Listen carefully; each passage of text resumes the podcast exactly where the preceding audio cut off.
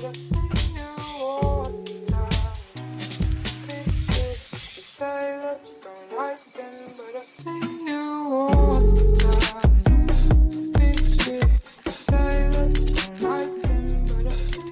up, everybody? Welcome back to Clear the Cash. I'm your host, Nate Liss. You can find me on Twitter at an outraged Jew.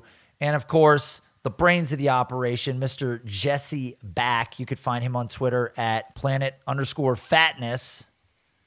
Did I say back that time? You said back that time. You you you had such a good streak for so many shows. I- and you took the Matt Kelley route this show. Unbelievable. Unbelievable. Well, you know what? I'm going to edit it out in post, which means I'm not going to touch it from here. So, Jesse, you got an email recently from eBay noting you of some changes that are taking place. And when you text me, you said that usually they take, what, two steps forward and one step back. And this time, maybe it was slightly better. Uh, yeah, I, I think I mentioned I, I think I mentioned one step forward, two steps back in terms. Is that what it was? Okay. And I can't even read either. So, D- yeah, dys- dyslexia uh, getting to you just like Something. it gets to me. Um, so today was uh, it was it was it was a big deal. Um, Nate, you mentioned me as the as the brains of the show. Today, I feel like more of the the corpse of the show because um, I just got off uh, a, a week off a week straight off uh, working overnight. So I feel like absolute hell right now. But um, uh, while uh, while I was napping today for my for my seventh and final overnight uh, shift for this week, I got a very pleasant email from eBay um, that stated that for sellers who have a no return policy, um, eBay's been very pro buyer ever since um, this new uh, cor- like corporate management uh, team came in. Whenever they whenever they came in, they've been very pro buyer and and haven't really been on the on the seller's side for too many cases. They've actually made a, a pretty seller friendly move um, for especially for sellers who uh, refuse to take back any returns. So before um, before this announcement was made, a buyer could return could return a card or whatever up to 30 days after receiving the card in the mail from the seller, even if the seller doesn't accept returns. Um, now they have they they definitely substantially shortened the window of the of the return time that a buy that a buyer can at least submit a return request to the seller and to eBay. Um, and reason being for the return, it, it the return should be because the item doesn't match the description that the seller put in the listing. That's that's the reason that a whole return should happen. But as we all know, I'm sure I'm sure most of us have been in the in the card game for at least a couple months now. I'm sure you yourself or a friend or someone you know online has has experienced a return based off uh, buyer's remorse and based off of a card's price going down within 30 days after the buyer paying for it. So eBay's new policy is if the seller doesn't offer returns, if they don't accept returns, but the buyer still wants to make a return because whatever the the card doesn't you know match the the description that this that the seller put up, the buyer has a three calendar day window after delivery to request a return um, back to the buyer and for a full refund. Um, this is a really big deal because it um, it it try it kind of deters um, remorse buying and remorse buyers from even getting the card in the first place or just completely you know wanting to to cut their losses immediately and just get get the refund just to get the money back when a card like let's say let's say player X tears their ACL a day or a week after the buyer gets the card um, all of a sudden you're gonna you're gonna see those price those prices plummet immediately um, and panic sellers start to sell so panic buyers are gonna want a panic return um, so this kind of prevents that practice from happening um, it it doesn't it doesn't quite change as much when sellers actually do accept returns um, if if a seller offers a 14 day return policy, um, it's uh, it it's gone down. It's still gone down. The the buyer still had 30 day window to return it ap- after the card was delivered. Um, but now it's actually back down to 14 days, like what it's supposed to be. Um, and then if a seller offers a 30 or 60 day return policy, nothing nothing changed there. But this is this is a very positive step that eBay took, and I think reason being is that um, I I don't think sellers had much say in this per se, but um, just because I eBay really hasn't been listening to many of its sellers for for quite a while, for quite a few years. Um, but they're seeing that there are more and more platforms that are having a lot of success, like StarStock and MySlabs and other competitors, where people aren't even using eBay altogether, and they aren't even listing on eBay altogether, just because they run into this issue so many times. I've run into this myself. I've run into this where I've had I've had a card returned um, maybe 28 days after the buyer received it because he was complaining about scratches on the case that were very that were very evident in the picture that I listed on the card. And 4 weeks after getting it that's when that's when he requests the the return. It's it's happened to me. Um I'm sure it's happened to to many of our listeners as well um but I I think it was this is like long overdue for eBay to take action but I'm happy that they finally did something look it returning a card because a player got injured is shady as shit. I got to believe that there's not one listener in this audience that would do that. There's no listeners in our audience that would do that. If you do do that, delete this podcast and get the hell out of here because that is absolute turncoat, horseshit, malarkey. We don't do that. Okay. Look, you make a purchase, you stick with it. All right. There's a lot of stuff you stick with, but you stick with that. Um, yeah, no, I think it's a good policy. I, am sure there's a lot of people out there. I understand the buyer's remorse thing. Trust me, I, I I've we've all been I there. Get it. I've been there. I've I've I've been in that exact scenario where a player's gotten injured a week after a week after I bought the card. I would never do something like that. Listen, you know what? Because I feel like I can be honest with you. This is my therapy. There's a large listening audience. They like to preview into the life. I recently bought a truck and then said, I don't want the truck now. I had buyer's remorse. I swear to God, this was like two weeks ago. I went through the whole thing of getting my vehicle looked at, trade in, had thought about it, uh, signed a document that basically said I was going to buy the vehicle, went home that night, was talking to my wife, and I'm like, ah, this, this feels wrong. This isn't for me. This isn't all these things went through my head. And then I essentially called the guy the next day and said, Hey, man, look, I know we talked about it. I know I agreed to it, but it's off. The difference is there was no transaction of money. And that's the fucked up part of it. It's one thing to make a verbal agreement because I know you've had some incidents with this on like Instagram or other places where you've agreed on a price with somebody on a card and then suddenly they pull the rug out from under you because I think that's a whole nother parallel topic that sort of feeds into the same mentality of, in the world of handshakes, you need to stick to your handshake unless you're buying a truck that you didn't want, Jesse.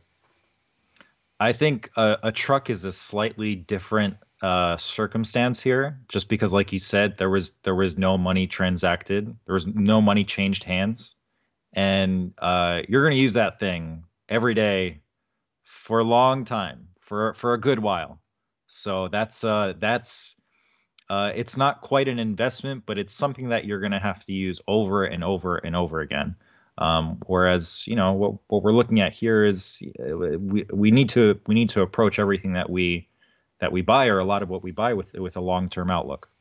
Well, let me ask you this because this does parallel topics. The other day, you had mentioned to me that you had a an incident with a seller. You guys had agreed upon a price on a card, and then suddenly some things had changed when you're building relationships with other sellers online, obviously this does a lot to erode sort of your respect or your willingness to ever engage with somebody again. If you guys agree upon a price and then that price suddenly changes, right? Absolutely. Um, I can be. I, I if if I'm not mistaken, I think I know the scenario, the exact scenario that you're talking about, where um, there was a very uh, rare, probably, honestly, probably the best AJ Brown card out there. I'm sure if you search on eBay for five or 10 minutes, you're probably going to find it. And I've been in talks with that seller on Instagram um, to get a deal done. I was maybe I was a day away from accepting his his price that he was offering to me off eBay. And when I went to accept it, um, he said, "Oh yeah, I, I, have a friend who's who who's expressing some very serious interest in the card, and you know he's getting into AJ Brown collecting, and you know, um, I I mean, uh, with all due respect to you, like I know you really want this card, but like you know, I kind of I, I want to see if my friend's able to get it, and um, and I, I just let him know, you know, as as soon as like if if he changes his mind or whatever, I'm still good for the price that that we agreed upon. Like honestly, like no hard feelings, but if if they're not into it, I am. So just just give me a shout whenever um if that ever happens. Maybe a month later, not even, I see the card listed on eBay for fifteen hundred dollars above what he had it listed for originally. And uh, I reached back out to him again, and I'm like, "All right, so what happened to that friend?" And I'm guessing that that price is out the window, right? and he he saw he saw the message, but he never reached back out to me. And he seemed like a good dude. Like he, uh, the the story was crazy of how he pulled that, of, of how he got that card. He, um, maybe a like around AJ Brown's rookie year in 2019 when when the set was released, um, he just kind of bought. He would buy into breaks in a random 2019 football set breaks, and he got this card, and I think he was invested in it for like maybe 200 $250 with grading included. So he graded the card and it gemmed. Um, so that's that's substantially uh, increased the value of the card in addition to AJ Brown's performance, obviously increasing his entire market altogether. Um, but yeah, I mean that kind of that kind of stings, especially if you're looking to. It's one thing if it's if if you're looking to make money off it, but that's a guy I collect. And if I had that card, I would, I'm not going to lie, I would sell every other AJ Brown card to be able to have that card. Or like if I had to part with my entire AJ Brown collection just to get that card, I probably would, just because I think it's that nice of a card. Um, but it hurts. Yeah, it hurts if you're if you're a collector of that player and and the other the the other party knows that you're a collector, it's it's tough. It's it's a smack in the face. Um, and the price, and you know, I've I've kind of gone back and forth if I if I ever really truly want to buy at that price, and it's just it it it's it's pretty unreasonable. Like he has to have Calvin Johnson career-ending numbers um, to make it worthwhile in the long run.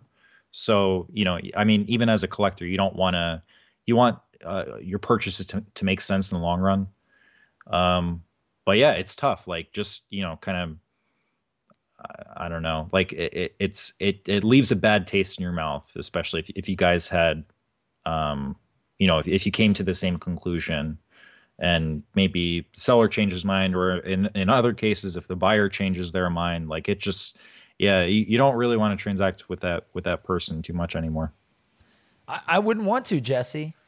And I do want to say this speaking of bad taste in the mouth, I, this show, for the listening audience that's going to hear this in the big public universe, they're not going to notice a difference. But to the patrons, to the good patrons of the show, the people that matter the very, very most of the whole classification of people, I wholeheartedly apologize for the delay in release of this episode.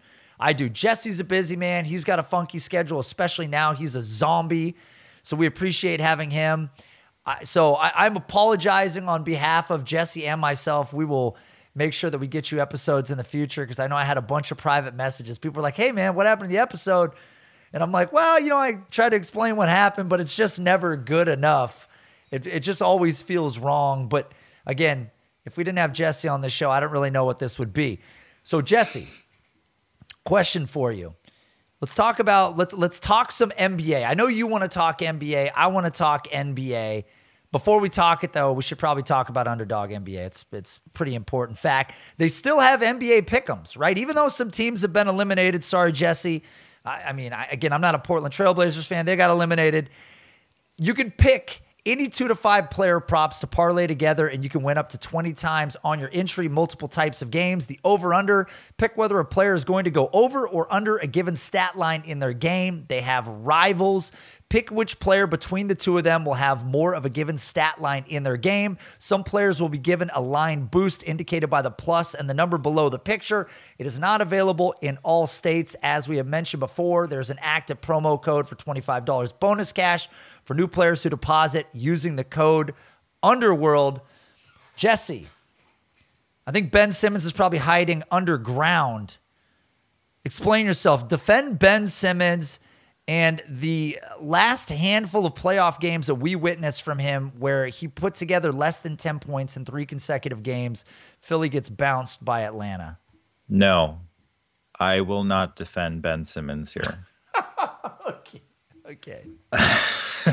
okay. I don't think you can find many people who can defend him. Um, I've been a Ben defender, a Ben Simmons defender for a couple years. Um, very close friends of mine who follow um, they they watch every single Sixers game more religiously than I do. Um, have been defending him nonstop. They've they've been calling the Rudy Gobert Defensive Player of the Year selection absolute bullshit, which I agree. I think that's absolute bullshit because Ben Simmons defends the best player in the court almost every single game, um, and he does it fairly admirably before Trae Young.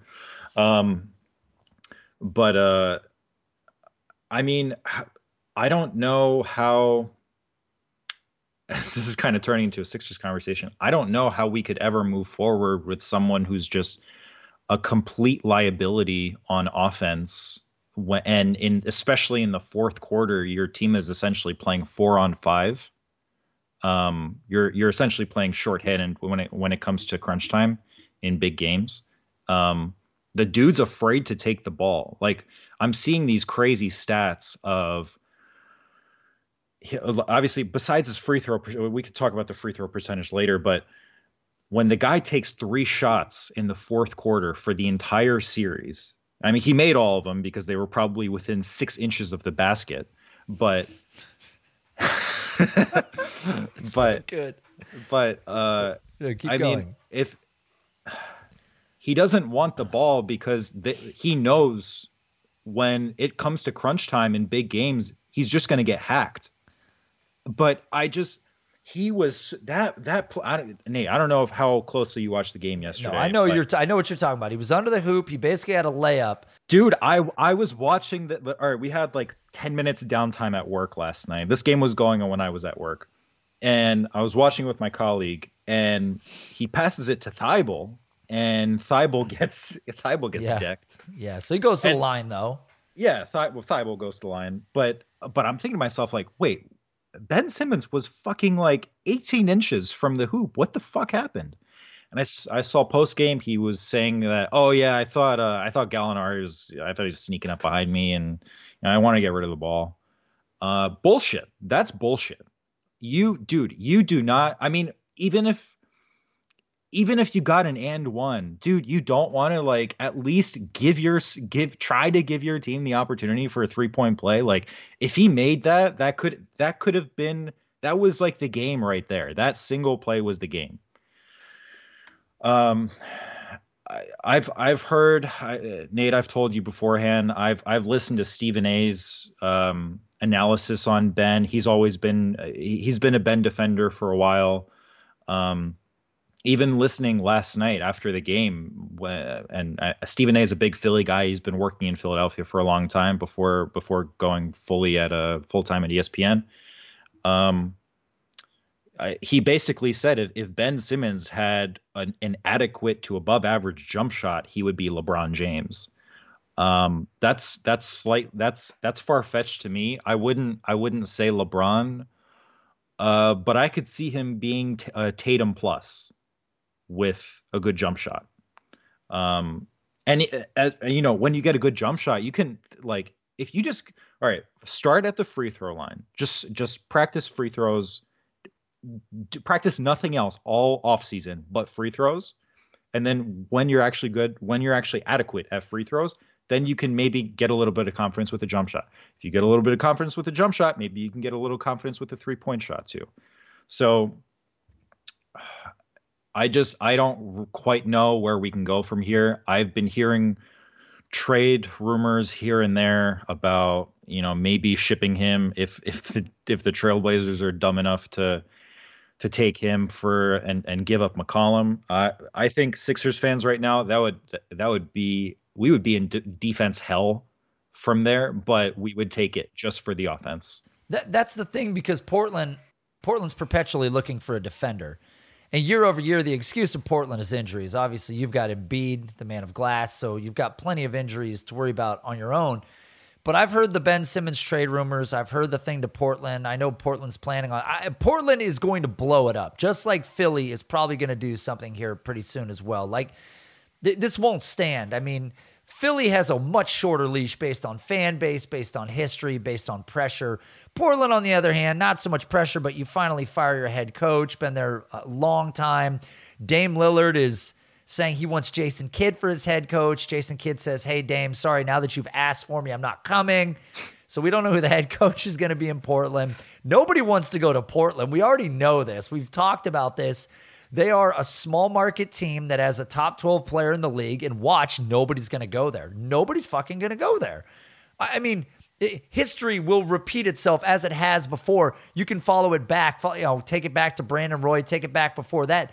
Even with these like notable players there, guys that drive the city, nobody wants to play there. Ben Simmons, on the other hand, is a really good player. It's just it feels like he hasn't quite lived up to that hype. I mean, in a lot of ways, to me, it kind of feels like the Dwight Howard thing, where I always thought that Dwight Howard was going to be like this transcendent talent, and he never quite hit that cap. But with Ben Simmons, you're right, like not taking these shots. I mean, LeBron's been chastised before for being a facilitator, but we know he's he's a great passer. I mean, an all-time great passer. But in Ben Simmons' defense, man, good defender, good rebounder, good passer, can score. As a number one overall pick previously, is there just too much expectation? Is that really what this is? Um, yes, and I mean yes, but I mean if you look at how he's played ever since because he he was out all of 2016, his rookie year. So from 2017 on, dude, his shots regressed. Is it like he's actually he's gotten worse from college? Um, could that? I mean, it's it's going to be really tough for for Philadelphia to be able to get something of adequate value for him, unless if we pair him with maybe one of our um, young young up and coming players, maybe like a Tyrese Maxey, which I don't. Philly doesn't want to let go of him. I don't want to let go of him, but it might have to be done if if we need if we want to make some sort of an upgrade for the team, um, or if somehow some team has enough cap space to to take on Tobias as well. If we have to sweeten the pot there, but I don't I don't know any team that has enough cap space for that. Um, it might uh, we might have to you know stick with him because we don't have any other choice. But there's there's no way he can he can play at the one. Like there is no way he can play at the one. I maybe if if you kind of put Embiid at the perimeter for most of the time and kind of give his give his legs a rest so he doesn't have to quite run the full court and keep and keep Simmons down low. I mean, he'll probably still hack him every which way whenever he gets the ball down there, but I mean, he could he can still kick it out from the four, and uh, I'm I'm sure he would he would probably be far more successful playing at the four as opposed to the one. Again, like you said, he's a great passer. I think I think he has multi-year defensive player of the year potential. Like I, I it's not we say we kind of throw around the word potential. Like no, it's it, it's more of like almost like an inevitability. Like he can do it, um, but just I don't know. Like for the city of Philadelphia, for for the Sixers, we need a good shooter and leader all around, and he is neither of those things. So it would be ideal to get rid of him. Um, my like it's never going to happen, and he's probably not going to leave LA. But I would I would give up a nut for Kawhi Leonard. Um, if if we can somehow get him over here, I don't think he's going to leave LA. I've but then again, I don't know. I've heard reports bef- going into the bubble that when his contract was up in LA, he was he was probably going to walk. I mean, with the playoff performance now, it, it's it's probably looking far different. But I I don't know. I you know a, a man can dream, but I mean, Kawhi has walked before, so it wouldn't be the first time. that's true. Uh, I mean, I appreciate you your willingness to give up a testicle in the name of Kawhi Leonard. You do PC Kawhi Leonard, which brings me to my question about Ben Simmons. He'll be 25 years old next month, which is uber young by NBA measures. Former first round pick, number one pick overall. There's a chance that he gets traded and it could be a fresh start. Is are his rookie cards worth chasing right now? I mean, is this the low point of the price of them? Where are we at? I knew you were going to go there. This uh, it. Ben Ben Simmons cards are the absolute uh, zag or zig, whatever the opposite is of what everyone's doing right now. That's what they are. Nobody's looking at his people are people are panic offloading his cards. I've I have my only Ben Simmons card right now. I've I've offloaded most of my cards well before uh, the playoffs um, for a profit. But the the lone card I've left is is uh, first year first year optic. It was a 2016 optic holo um, Ben Simmons PSA 10. That card I checked the price as of this morning. It's 50% of what I bought it at. Um, not great, but um, it, I'm sure there are there. I am more than confident there will still be Ben Simmons defenders from here on out. And if maybe you get him in the right situation, get him with the right coach, get maybe the world's best sports psychologist on him, which he clearly needs if if if his confidence is shot. Um, maybe he'll develop something. Maybe he'll maybe he'll be I don't know an adequate shooter. But I like the way I'm seeing his shot right now. Like his shot is like beyond Rondo broken. It's like it's it's so bad. It's so bad. It's funny that you bring up Rondo because I do I, I see so many parallels to their game right now in, in just so many ways. It's like facilitator, defender, rebounder, passer. Shot is just in the shitter at times. I, I mean, I, I don't know, man. I, I think about his rookie cards and I guess I would have to go back and historically look at guys that have had a resurgence. Because again, he hasn't been that bad. I mean, really hasn't been that bad. His numbers are actually pretty good. I mean, short of obviously the shooting's been bad, the fourth quarter production, the lack of, you know, the fear clearly has taken over him. But the sports psychologist thing, this is way off tangent. Do you remember Rick Ankiel? Does that name ring Yes. a bell? Yep. Yeah. The the pitcher turned power hitter for the for the Cardinals. Yep. Right. Now, correct me if I'm wrong. This guy could no longer throw a fastball down the middle of the plate. He couldn't throw strikes. Uh, is that is that why? why- Is that Right? why? Is that who it is? Is that It's- why he changed to to outfield? Is that why? I think this is. I, I think it's either Rick Ankiel. See now, now we're live and we're doing this, but I'm just going to keep going. It's either Rick Ankiel or Mark Wohlers. Can anybody remember this? It's I could I could see it being Ankiel because I like I I feel like his career was in the shitter after he he couldn't make it as a pitcher. I think it was Ankiel. Yeah, I think what it was is Ankiel couldn't throw a strike anymore. And no matter what sports psychologist he went to or whatever voodoo or weed that he smoked or whatever he did, it didn't work. And he was, yeah, he was forced to go to the outfield or, or try to make it as a as a positional player outside of pitching because he couldn't throw strikes. Anyways, don't send Ben Simmons to whoever he worked with, is what I'm trying to say. That's the long and short of it. Don't send Ben Simmons to that sports psychologist. All right, Jesse, we talked a lot of basketball.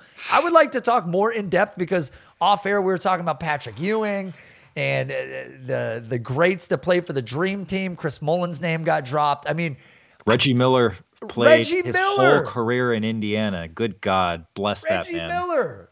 I mean, yeah, yeah, fucking Indiana.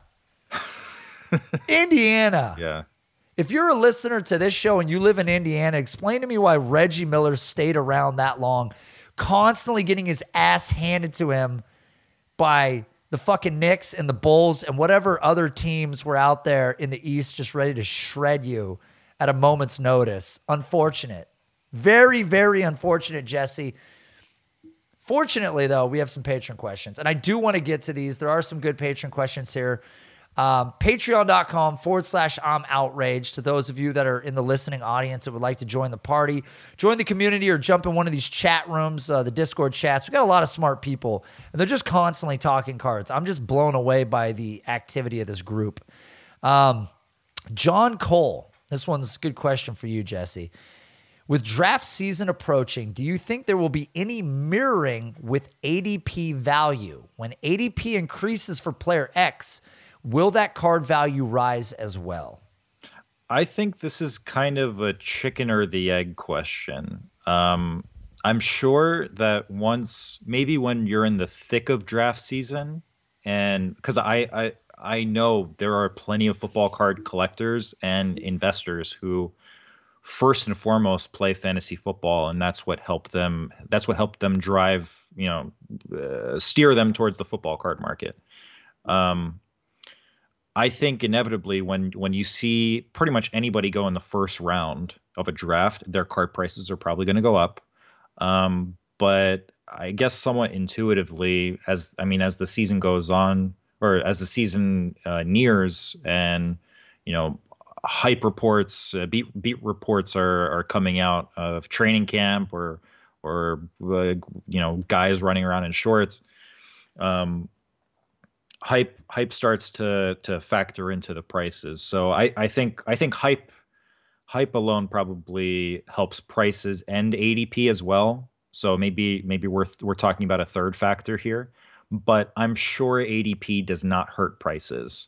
Um, it'd be interesting to see like a, a one for one correlation between the, between the two.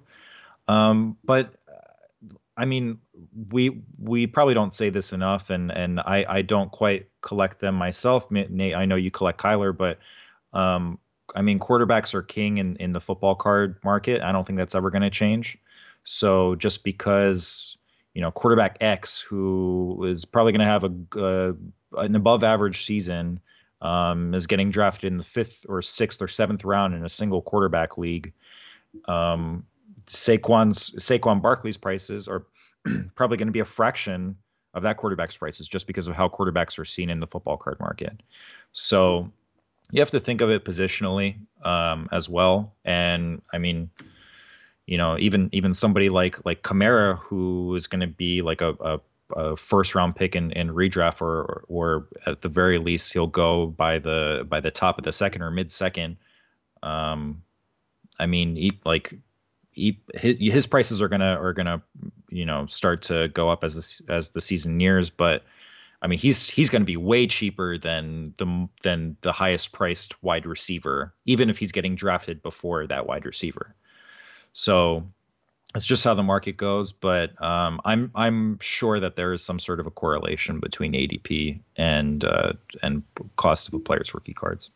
I totally agree, Jesse. Not to not to run this back, but I do want to say uh, I just got in my earpiece. I got some information from the guys in the back, and they said that Rick Ankiel did have control issues and had to switch positions.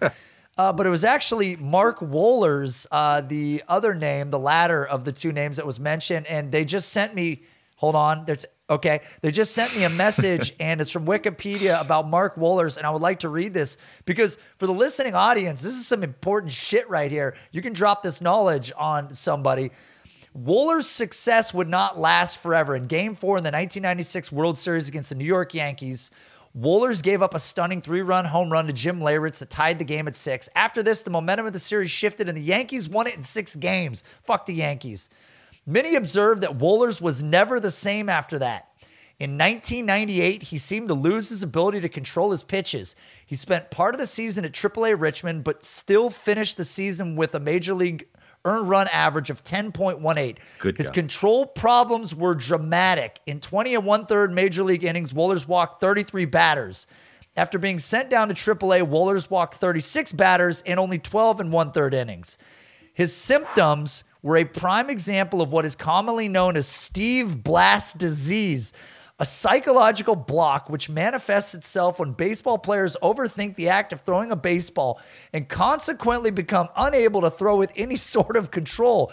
The Associated Press called him the 1990s poster child for Steve Blass syndrome. Boom. Did we just? All right, we either we either pumped Wohlers' cards from here on, just giving him this airtime, or we killed them all together. I mean, this is this is it, man. Sometimes I do the show and I feel like I've got Steve Blass disease, so I know the feeling. All right. Reed Saito says, I know you guys don't like ripping. Whoa, Reed, who the hell said we don't like ripping? God. Maybe, maybe not the best investment. Uh, you know, it, it might not hurt to to keep a box of sealed wax here and there, but yeah, it is it is very fun. It is probably one of the most fun things you can do in the hobby. Aggressive wording, Reed. Aggressive. I know you guys don't like ripping, but any insight or historical reference about when it's the best time to buy boxes of Prism or Optic football? Is it during dead times of the off season like now or when the new boxes get released?